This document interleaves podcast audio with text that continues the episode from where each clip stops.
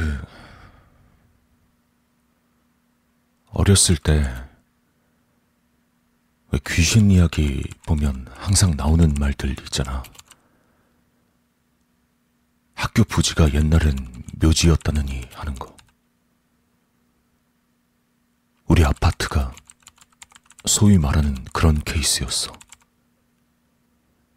묘지였던 곳을 밀어버리고 아파트를 지었거든. 그때 내가 몸이 많이 안 좋아서 헛것을 자주 보고 그랬는데,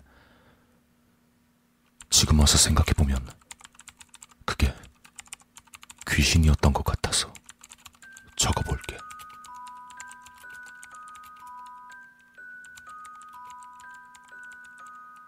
여잔 잘 모르겠지만 남잔 대부분 샤워할 때 서서 머리를 감잖아. 그땐 하루에 한 번씩 머리를 감았는데 내 머리카락이 길었던 게 아닌데 내 어깨랑 목 주변에 자꾸 머리카락이 엉켜 있는 거야. 그 당시에 난 학교 두발 규정 때문에 스포츠 머리였는데 짧은 머리 말이야. 근데 엉켜 있는 머리는 긴 그것도 아주 긴 생머리의 머리카락이었어. 좋게 25cm 정도는 되어 보이는 그런 머리카락이 자꾸 엉켜 있길래 소름이 확 돋는 거야. 아, 그리고 그런 느낌 알아? 분명 그냥 머리카락일 뿐인데 강아지를 만진다든지 할 때 그 생명체의 느낌 말이야. 뭔가 살아있는 것 같은 느낌.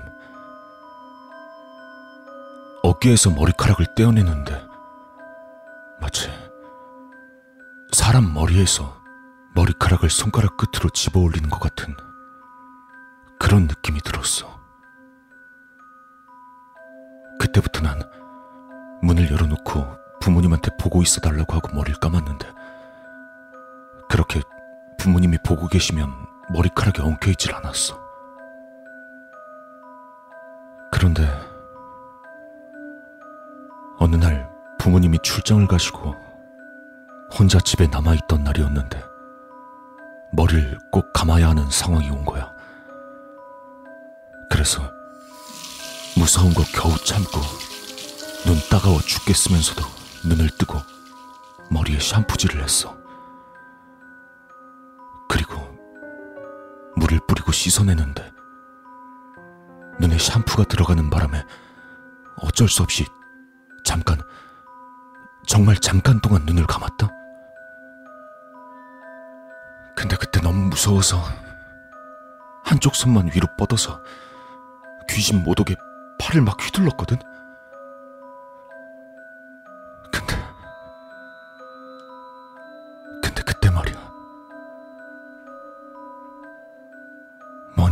팔을 휘감는 이질적인 감각이 느껴지면서 닭살이 확 돋는 거야.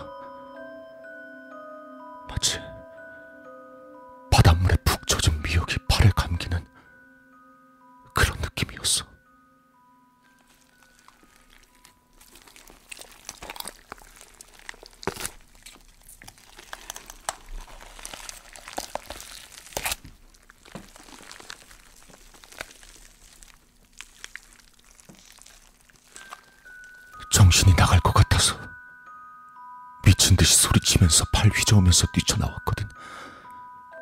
그러니까 그 감각도 사라지도록. 진짜 그때만큼 무서웠던 적이 없었어. 아무튼 수건으로 대충 물 닦고 경비실에서 경비 아저씨랑 있으려고 엘리베이터를 탔는데 진짜 위에서 뭔가 확 나올 것 같은 그 긴장감이 장난이 아니더라. 식은 땀으로 푹 젖어서 울면서 부모님 돌아오실 때까지 기다렸었어. 니들도 절대 눈 감고 있을 때 이상한 느낌이 들면 머리 위로 손 뻗지 마. 아, 그리고 하나 더 경고하는데 어두운 골목길 걷다가 뒤에서 누가 막 따라오는 느낌 들잖아. 그럴 때 있을 거 아니야. 뒤를 돌아보는 것까진 좋은데